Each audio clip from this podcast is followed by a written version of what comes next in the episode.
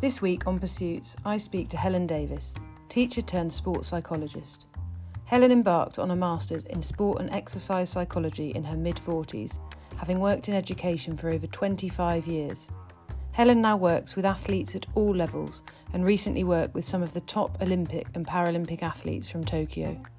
Helen talks about the bravery and courage she needed to change careers later on in life as a mother of three and gives us a real insight into the reality of pursuing a career in sports psychology.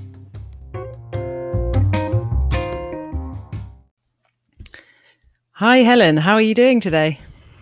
Oh, hi there. Um, yeah, I'm I'm well, thank you. Yeah, sun's shining and it's a nice day, so I'm all good. yeah, it's definitely not shining with me, but um, yeah, no. I thank you so much for for coming onto the podcast. I've been a track you, been trying to track you down for a while, um, and it's really exciting to have you on here. Um, but I just wanted to start off by saying, how's your how's your pandemic been? Really, how how's it gone for you? Do you know? I feel I feel a feel like I've been really fortunate um, in the pandemic and it hasn't really particularly impacted my work at all. Um, I probably had one week where it felt a bit quiet and I thought, oh, is this going to change? But actually, um, elite sport, you know, got sort of carried on quite quickly. Sports like golf, they got back quite quickly in outdoor sports. So actually, I feel I've been very fortunate and my client base has kind of remained the same. Yeah, no, definitely. And I think obviously you've you work in elite sport, which we'll talk a little bit about, which I think has been quite a yeah, as you say, untouched. And a lot of people have had to obviously the athletes have had to really adapt um, throughout the the whole process. But talk a bit about just what do you actually do? Um, I know you've had a career change, which we'll talk about in in recent years, but but talk about what what is your actual job um, and and what do you do? So I'm a chartered sports psychologist. Um, a sports psychologist works with athletes, coaches, teams uh, to help maximize performance potential. Um, so, as part of that role, I'm looking at people's mindset, their beliefs, uh, routines, their thoughts in relation to their performance. Is it benefiting them? Is it limiting them? And I work kind of one to one with athletes. I work with coaching athletes sometimes as well, with teams. Um, I go in and talk to school children as well. So um, a whole range of bringing psychology into sport and education. Wow, that that sounds uh, very interesting and quite a diverse kind of audience that you work with. And so, how how did you get into this? Because I know it isn't necessarily something that you thought about at the the outset of your career. Um, so, how did you get to to do this? Well, it, it's funny. I mean, I, I don't think sports psychologists really existed when I was um, doing my psychology psychology degree back in oh, the back in the day, a long time ago. Um, and I I wanted to be a teacher really, um, and so I did teaching for a long time. But um, getting into sports psychology was, I suppose, I was getting to the point in my teaching career where I felt like I was feeling a bit stale. I was feeling like I was teaching, you know, maths and English another year, another year. And um, I always wondered what else could I do? I'd had that feeling for a long time. What else could I do? And the answer was always, I don't know. I don't know. Sport has been something throughout my life. Uh, I've been, you know, I'm a swimmer. I've swum competitively, done all sorts of sports um, over a period of time. And uh, I was very fortunate to be training, swim training with um, a couple of world level um, Ironman athletes. And we used to swim together, go for breakfast afterwards, and chat about sport performance, their their Ironman uh, world, I guess that they were in. And I was really interested in their mindsets, uh, particularly in relation to swimming. Got me really interested in psychology again, and I started doing a bit of googling and. I discovered that there was now something called a sport and exercise psychology master's degree. And I thought that looks interesting. And it started from there, really. Wow. And uh, so you took you took the plunge, so to speak. You went for the the master's degree. Um, and how did you manage to do that? How did you balance that with your family um, and you know income and, and things like that? Do you know uh, when, when I look back now, I'm not quite sure how I did it, but at the time I did.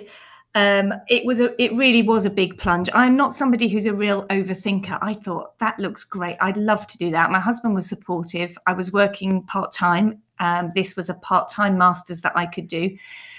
And I didn't really think about it too much and I signed up. And I then started it and uh, had all those kind of feelings of self doubt. I haven't studied for so many years. Can I really do this? I've got three children, I've got a family, and I'm still teaching. Am I going to be able to do this? And it was a very, very steep learning curve. And I'm not going to lie, there were some very hard moments in there. I pretty much got through it by getting up at four o'clock in the morning a lot of the time and getting some master's work done before the children got up and then um, I would then go and do a day of teaching, and and then I, you know, I, I, go back to the master's degree in the evening. I also have to confess, I think as an shall I say, a slightly older person studying again, I was probably much more of a sort of perfectionist, much more of a, you know, in the old days, I just wrote an essay, you know, for mm-hmm. my degree and I just, thought, oh, that'll do, and, and, and just handed it in. Whereas I think I was much more conscientious this time, but I was enjoying it. That was the biggest thing. I was enjoying it. I was loving doing something new, loving having something new in my life. And uh, and so I wanted to do it. So it, it didn't mm. feel too mm. Yeah.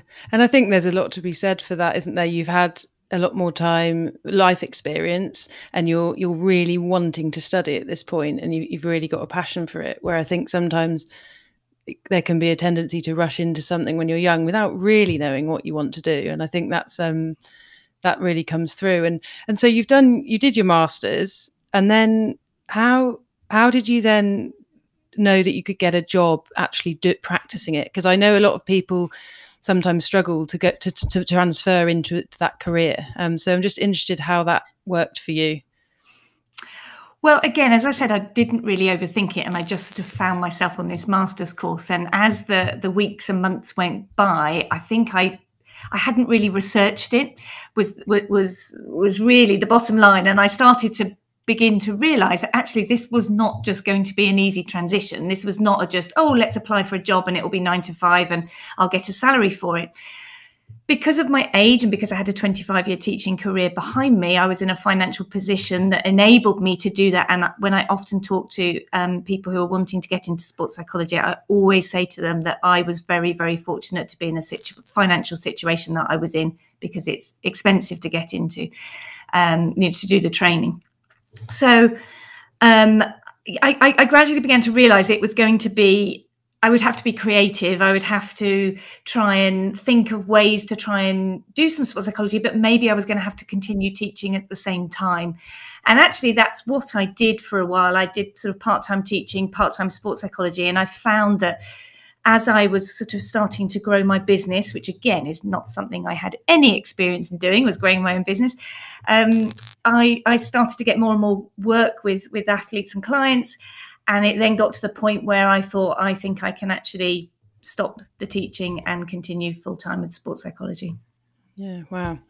And uh, so, talk a bit about some of the clients that you you first worked with, um, and the differences in, you know, those different how you had to adapt to the different types of clients and the different sports that you work with or is it all you know is it a methodology but i'm just interested in what types of people you first work with I first worked with people who were my friends actually. In order for me to kind of gain confidence as a practitioner, I asked some of the Ironman athletes and spoke to them and said, you know, I'd like to do a series of sessions. Can you please give me feedback? I'm not going to charge you, but I want to learn. Um. So if uh, if you could help me do that, and they were, well, as I say, I was very fortunate. They were high level athletes at the time. Um, I've worked with all kinds of people, and actually, it doesn't matter to me what sport they're in because actually a lot of the principles are the same things you know i have people coming to me saying i'd like to work on you know i'm, I'm lacking in confidence um, i'm lacking in you know i've got self-belief i'm lacking in self-belief you know um, i'd like to I, I recognize I've got a lot of negative thinking. I'd like to improve the process of that. So for me, it's learning about what are the elements of their sport that are the that, that, that that's limiting them what's the psycho what's the psychology that they find really difficult the challenges that they find and then working with that um, using the principles and evidence-based research to help them um, with some interventions that, that can help them to improve in what they want to do yeah, no, definitely. And I, as a, I've actually just taken up golf in the last uh, eighteen months, and I think that's one of the most uh, mentally challenging sports there are. So, um, mm. if you, I, I think, yeah, it's fascinating how how bigger part sports psychology plays. And i think from your experience of being in sports psychology for the last you know few years what would you say would you say it's grown hugely in importance within performance sport? And do you still think there's a huge amount of work to do to raise its profile i guess within the performance support I think just in the time that I've been doing it, its profile has been raised all the time, and more and more um, sports teams, particularly, are employing sports psychologists to to work with them. I work with a lot of young people who are kind of in performance pathways, and a lot of governing bodies introduce sports psychology to athletes who are on those pathways early on, uh, so that they start to get an awareness of, of mindset um, and how it can influence performance. Lots and lots of people are, are, are are training in it, are wanting to get into it. And I like to think it is a growing area and one that's um, only going to continue to grow. Yeah, no, definitely. And I think it's it seems you know one of the examples that came out I think in the summer with um, Emma Raducanu. Um, I don't know if you mm-hmm. watched her in the Wimbledon where she had a slight panic attack um, and then she came through obviously and won the us open. But how much she would have learned through that experience and how big a part probably the sports psychology played i think is just absolutely fascinating. But um, so if we go back to kind of a bit about your your role what what does a kind of normal week look like for you?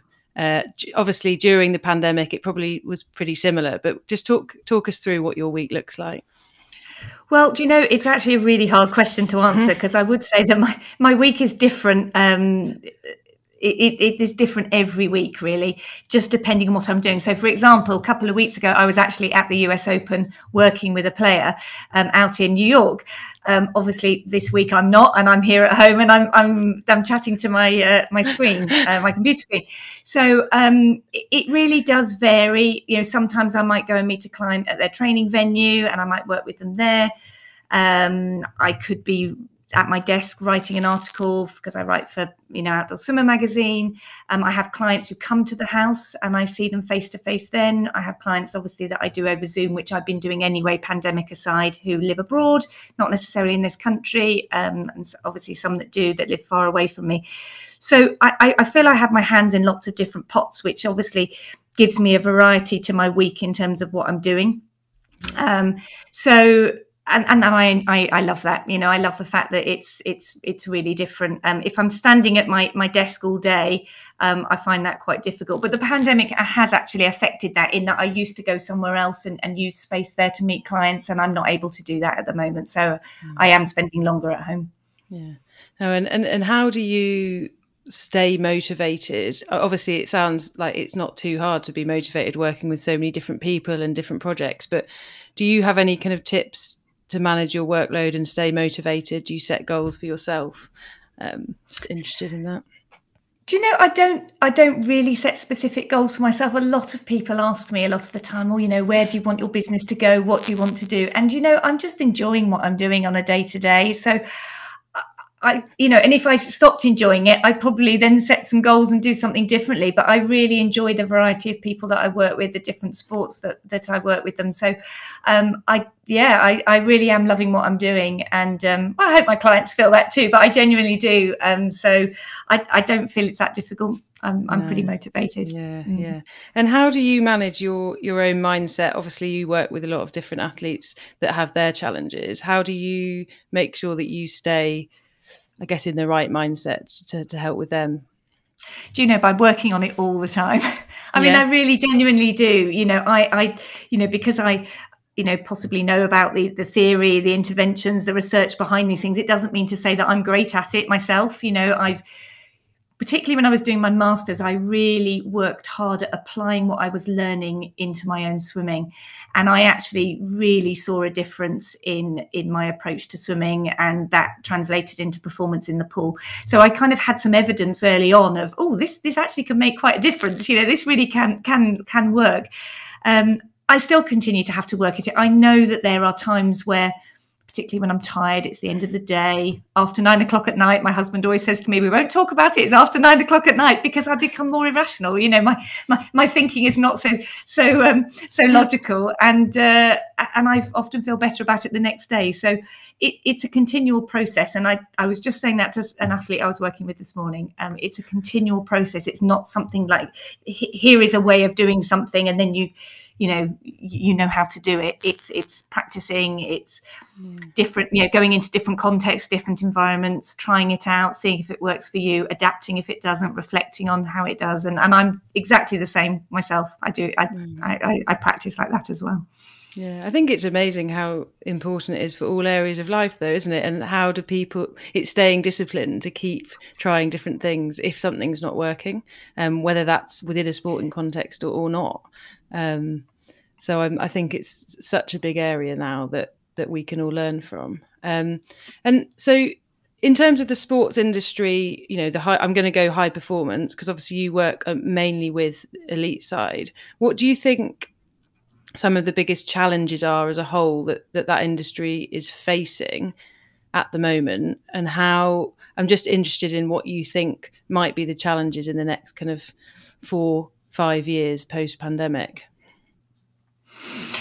Yeah, it's a, it's a good question. I mean, I do work with elite athletes, but I do work with a lot of non-elite as well. You know, um, and, and, actually, I, I, think in the elite world, um, some of the challenges I guess that I have noticed is that a lot of elite sport provides sports psychology support already.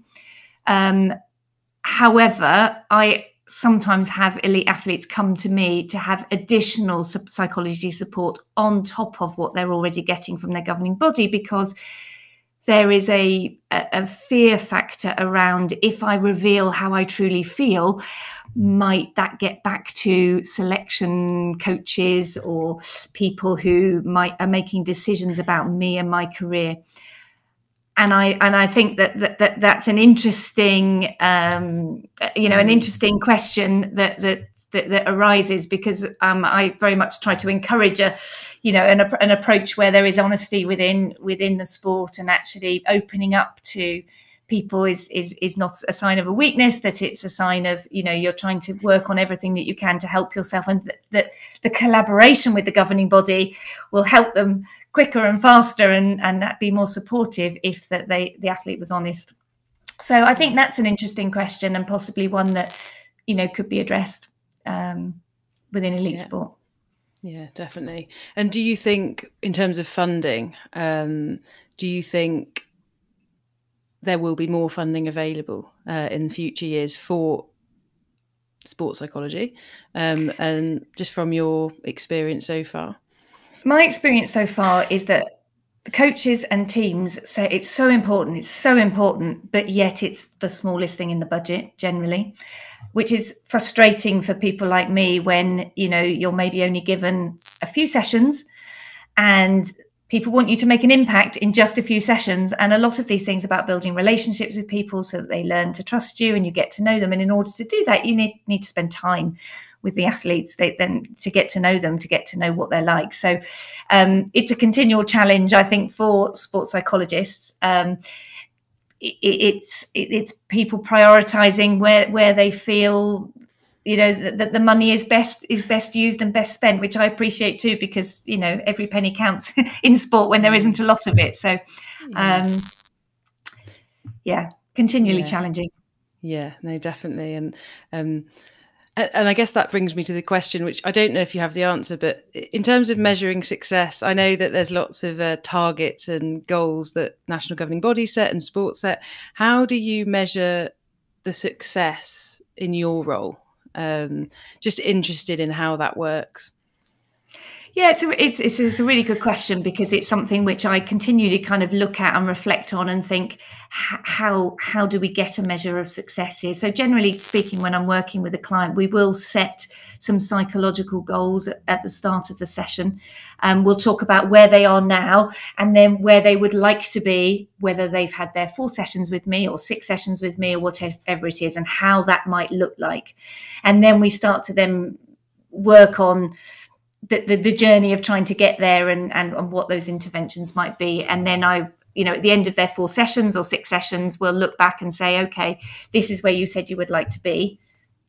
How, do you feel? You know, are you on your way there? Have you got there? Are you only a little bit of the way there? Do you still need more work on this? And it's it's a kind of an ongoing conversation, really. But it's the way that I find it works best on a one to one with clients is mm. to to, to to look back and say, did we achieve the things that we set out to do at the beginning?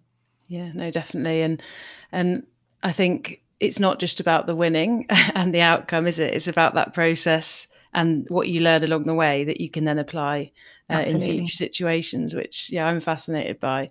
Um, so, what do you love most about working in a the sports industry, but b actually practicing as a sports psychologist? What what are the things that really get you out of bed and, and make you think, yes, this is all worth it?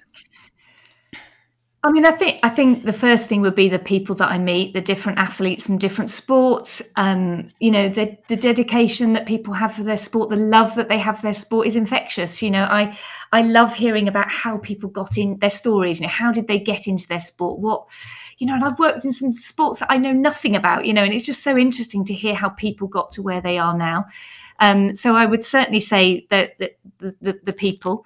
Um, you know, as as a sports psychologist, I I find it fascinating how people minds work, the kind of thinkers that they are, and how that's influencing or limiting them in terms of their performance, and and and and educating them in in the principles of sports psychology, which I think is as as you already you know mentioned can go into so many other areas of your life. It can help you in so many different ways.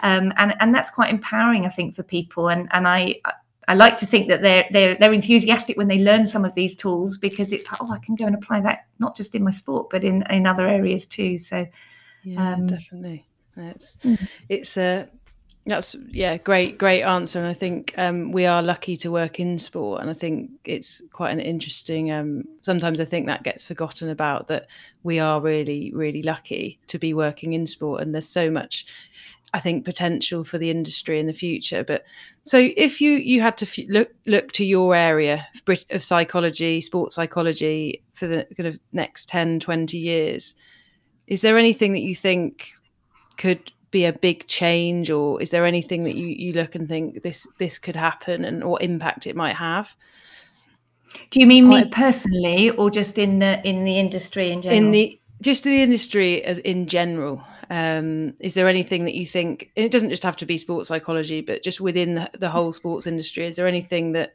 you think there may be one major change or anything that might happen? Um well, from a sports psychology perspective, uh, it, it would come down to coaches and teams prioritizing funding and really enabling sports psychologists to have a, a real influence, not just at athlete level, but at the systems level with management, senior management of teams. Um, you know, being able to kind of ensure that psychology is part of the conversation that, that that goes on within these elite teams, and that that psychology is then translated onto the field of play um, and that it's you know it's not just an additional add-on that it's part of something that um, that, that's within the system yeah. And surely that's going to happen. Surely with everything about you know the way that well mental health is just is so important it's ever more important with the way technology is is coming in and how how the world is changing. Um, mm. i really hope that that does happen I mean, I really like to think so because you don't want it to just be a tick boxing exercise. We've got a psychologist in and they're giving one workshop on on well-being and then they go away again. You know that actually it's there, there's a wider conversation to be had around that and it's implementing it on a consistent basis over time so that um, athletes get used to talking about it. Yeah, definitely. And if you you were talking to someone who is looking to get into the the industry now um, what would your advice be if they're starting out, they're just thinking about it? I would certainly say talk to as many people as possible who are already in the industry. Um, I, I, I, try to really do that. I get a lot of people contacting me, and I and I just think it's good to be realistic. Be realistic about what the prospects are for work. Be realistic about the financial implications of, you know, training for a sports psychologist is a long time, and it's a lot of money. So it, it's you know you you really need to be setting out knowing that you want to be you, you're enthusiastic about the profession. It's definitely something that you want to do and that you can afford to do it and the realistic prospects of what the work situation is like when you come out the other side. Yeah. And just on for people that don't maybe know what is the actual time period it takes to qualify well, so the way I did it is a three year psychology degree, then you need to do a master's, and then you have to do at least two years of what's called supervised practice, where you have a, a, mentor overseeing the work that you do, and then you have to do a research project as part of that. You then have a viva, and then you can get qualified chartered status as a sports psychologist. Mm. And I would certainly say it's a big passion of mine that there are a number of people who work within mindset who are not qualified sports psychologists who haven't got the qualifications. And actually it is a, a, a long period of time. So i would always say to people you know do check um, the people who you were working with that they they really do have the theory and background in, in research yeah, definitely. That's there is a lot out there now, isn't there? Mm. Um, and uh, and if you're looking to work with somebody, I mean, I don't know if you do work with people within your business, within your role. What what would you look for? And I'm just thinking, if you know, what are the mind attitudes and the mindsets you look for when working with somebody? Um, I'd always look for somebody who's enthusiastic about the role, you know, and what they do. Um, I guess that, that kind of matches my values of do something that you're passionate about. Um, so I I want to feel that passion from them that of, of why they wanted to do that role. Uh, hard work and being organised. Um, I think particularly as a sports psychologist, being organised in terms of the logistics of managing yourself, that you need to have strong kind of organisational skills. Um, and being good with people, you know, being good with people, um, different kinds of people from all walks of life. Um, and uh, yeah, I, I, think I, sharing in a co- collective purpose is an important thing for me when working with others that that we kind of feel aligned and on the same page. Yeah, no, definitely. And is there anything you wish you'd done differently? I'm talking about regrets, but is there anything if you if you had to look at yourself as you know younger version of yourself, is there anything you would have done differently? Um, and just anything that you've reflected on that you may have changed. I think, looking back, I have a, a, very big sense of I don't quite know what I could have achieved in swimming, which I think is a very big driver for me now with my swimming. Uh, you know, my parents were, um, they let me swim, but they didn't let me swim in the number of times a week that I wanted to go and swim. You know, my schoolwork was considered more important. And I absolutely loved swimming at the time. And it's been something I guess that I've if if my my own children want to to, mm-hmm. to, to, to, do a sport or do something, you know, I, have I've allowed them to, to do that. It's definitely something that I think is a big motivator for me now is that there's a big question mark over what could I have achieved? And I don't really know. So I would say, yeah, go, go, go out there, do something you're passionate about. And if you are, you know, do it to the best of your ability as much as you can and see where it gets you. Yeah. And how do you? My just... I don't really have that. I don't really have that answer. Yeah. Yeah. And if you, um, I'm interested in that actually. As a, is that something you have to work really hard on to not um, feel anger around that, or that you didn't quite get to where you wanted to? As a, you know, I think if you you you thought you could have done something, is that something you have to work on? Yeah, I mean, it's something that I do bring up with my mum now and again, you know, and and uh, we do have conversations about it. I'm not sure we've uh, we've come to many answers about it, particularly because obviously it's, it's you know it's been and done. I don't I don't hold any anger at it now, and actually I think it's a really good motivator for me moving forward. So I wouldn't have had that had that not have happened. So um, yeah, I do think I do have a lot of drive with swimming, and I think it probably stems from that. So yeah. that's a good thing. So yeah, no, that's really that's really interesting. Um, thank you for that. And and just to kind of finish off, I think firstly, thank you for sharing your your journey. I think hopefully it will inspire others to think about different things they could do at any stage in their career. Um, what I guess are there any principles that you could share from your sports psychology background that could really help somebody looking, you know, whether they're practical tips something really practical that someone could do now if they're thinking, right, I'm not quite sure what I want to do. Is is there anything there that you could share? I, I think being brave and I do think it is being brave that you know if you're questioning something and there's there's that little kind of cog at the back of your head that says could I do this could I you know is that actually try and follow that and it may be that you have to be a bit brave to take that step um, in order to be brave I would say talking to other people, your support network, people who can encourage you, because I certainly had that. I, I I, I, wasn't feeling brave, and particularly the Ironman athletes, they really, really encouraged me um, to, to go out and do this. And and and it is, it's sort of putting yourself out there. As a sports psychologist, I've had to be brave, standing up in front of people, talking about things when I was new. Um, so any anything that you can think of that helps you to be a little bit brave and take you don't have to take a huge step it can be small steps. I would certainly say that that's probably the number one thing that i would say that i i do not regret. I felt i had to be brave i had to learn how to be brave. I went ahead and did it and i now don't regret it at all. Yeah that's great. I love it. Um, thank you so much, Helen. That's been fascinating, and uh, I'm I'm really excited to see how your career progresses now. And um, oh. thanks for your time today. Thanks for having me. Cool.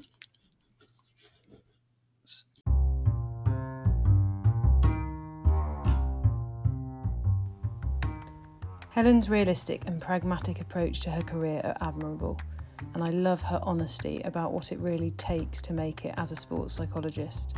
I think we can all take so much from Helen and her journey and how her career change really did require courage, bravery, and hard work.